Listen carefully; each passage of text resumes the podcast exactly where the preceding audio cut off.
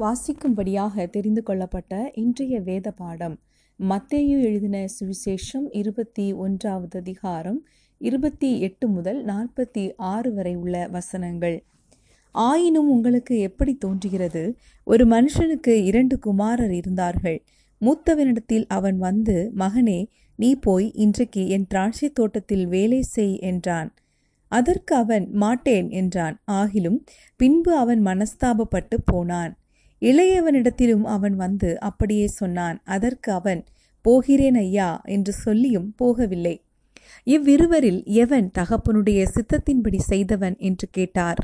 அதற்கு அவர்கள் மூத்தவன்தான் என்றார்கள். அப்பொழுது இயேசு அவர்களை நோக்கி ஆயக்காரரும் வேசிகளும் உங்களுக்கு முன்னே தேவனுடைய ராஜ்யத்தில் பிரவேசிக்கிறார்கள் என்று மெய்யாகவே உங்களுக்கு சொல்கிறேன் ஏனென்றால் யோவான் நீதிமார்க்கமாய் உங்களிடத்தில் வந்திருந்தும் நீங்கள் அவனை விசுவாசிக்கவில்லை. ஆயக்காரரும் வேசிகளுமோ அவனை விசுவாசித்தார்கள். அதற்கு நீங்கள் கண் அதை நீங்கள் கண்டும் அவனை விசுவாசிக்கும்படியாக பின்பாகிலும் மனஸ்தாபப்படவில்லை என்றார். வேறொரு ஓமையை கேளுங்கள். வீட்டு எஜமானாகிய ஒரு மனுஷன் இருந்தான்.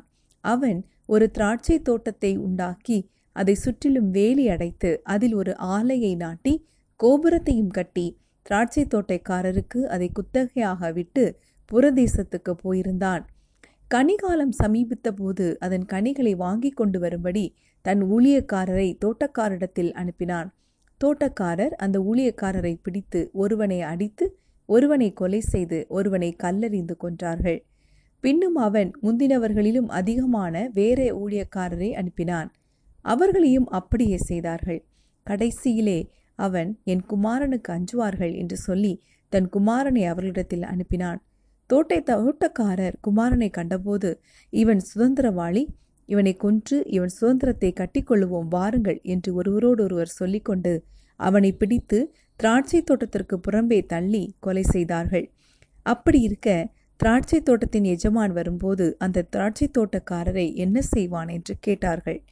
அதற்கு அவர்கள் அந்த கொடியரை கொடுமையாக அழித்து ஏற்ற காலங்களில் தங்கள் தனக்கு கனிகைகளை கொடுக்கத்தக்க வேறே தோட்டக்காரரிடத்தில் திராட்சை தோட்டத்தை குத்தகையாக கொடுப்பான் என்றார்கள். இயேசு அவர்களை நோக்கி வீடு கட்டுகிறவர்கள் ஆகாது என்று தள்ளின கல்லே மூளைக்கு தலைக்கல்லாயிற்று.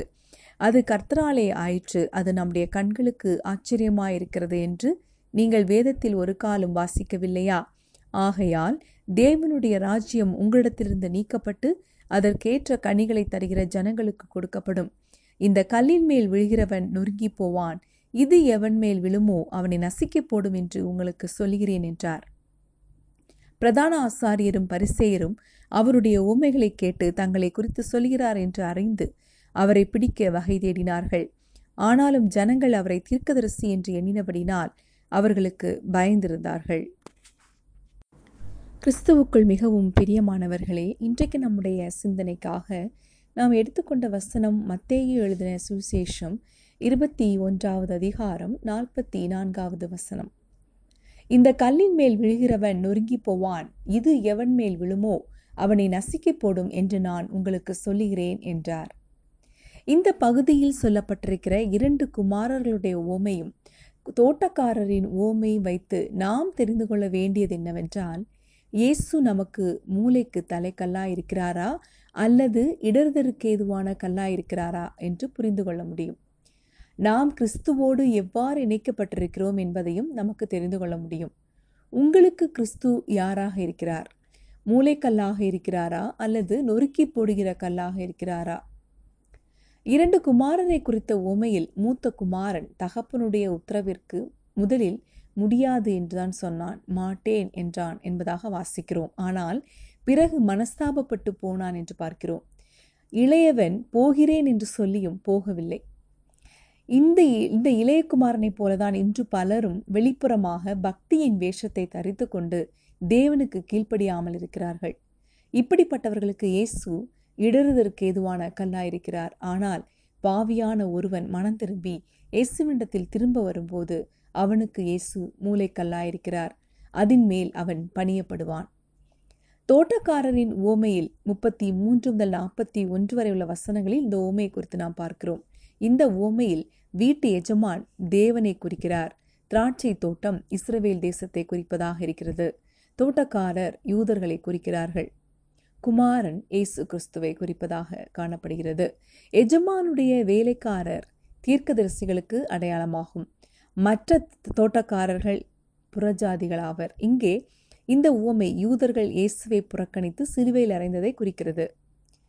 மற்ற தோட்டக்காரர்கள் அதாவது யூதர்கள் இயேசுவை புறக்கணித்த போது நமக்கு புறஜாதிகளான நமக்கு அந்த சுவிசேஷத்தின் வா வாசல் திறந்து வந்தது. அந்த ஸ்லாக்கியத்தை நாம் பெற்றிருக்கிறோம். இந்த யூதர்கள் இயேசுவை புறக்கணித்து சிலுவில் அறைந்ததினால் இது இன்றைக்கு நம்முடைய சிந்தனைக்கும் பொருந்துவதாக காணப்படுகிறது. இதே உவமையை நம்முடைய வாழ்க்கையில் எடுத்துக்கொண்டு நாம் இயேசுவை எந்த நிலையில் வைத்திருக்கிறோம்? அவரை ஏற்றுக்கொண்டிருக்கிறோமா? அல்லது நாம் அவரை புறக்கணித்து விட்டோமா என்று நாம் சோதித்து பார்க்க வேண்டும். நீங்கள் இயேசுவை ஏற்றுக்கொண்டீர்களா? அல்லது அவரை இந்த தோ தோட்டக்காரர் செய்வது போல புறக்கணித்து விட்டீர்களா? சோதித்து பாருங்கள்.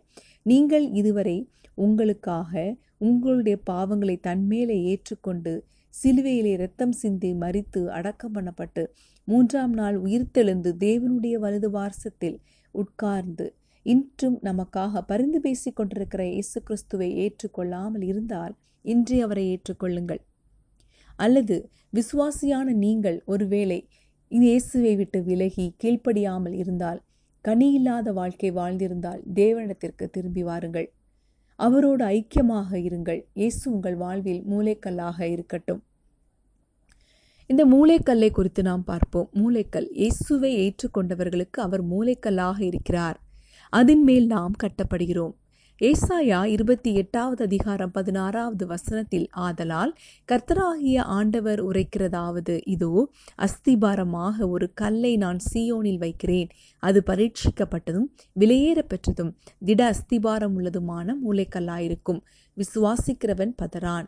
என்று பார்க்கிறோம். இயேசு நமக்கு மூளைக்கல்லாக இருக்கும்போது மண் அதா ஒன்று பேதிரி இரண்டாவது அதிகாரம் நான்கு முதல் ஐந்து வரை உள்ள வசனங்களை நாம் வாசிக்கும் போது மனுஷரால் தள்ளப்பட்டதாயினும் தேவனால் தெரிந்து கொள்ளப்பட்டதும் விலையேறப்பெற்றதுமாயிருக்கிற ஜீவனுள்ள கல்லாகிய அவரிடத்தில் சேர்ந்தவர்களாகிய நீங்களும் ஜீவனுள்ள கற்களைப் போல ஆவிக்கேற்ற மாளிகையாகவும் இயேசு கிறிஸ்து மூலமாய் தேவனுக்கு பிரியமான ஆவிக்கேற்ற பலிகளை செலுத்தப்பட்டு பரிசுத்த ஆசாரிய கூட்டமாகவும் கட்டப்பட்டு வருகிறீர்கள்.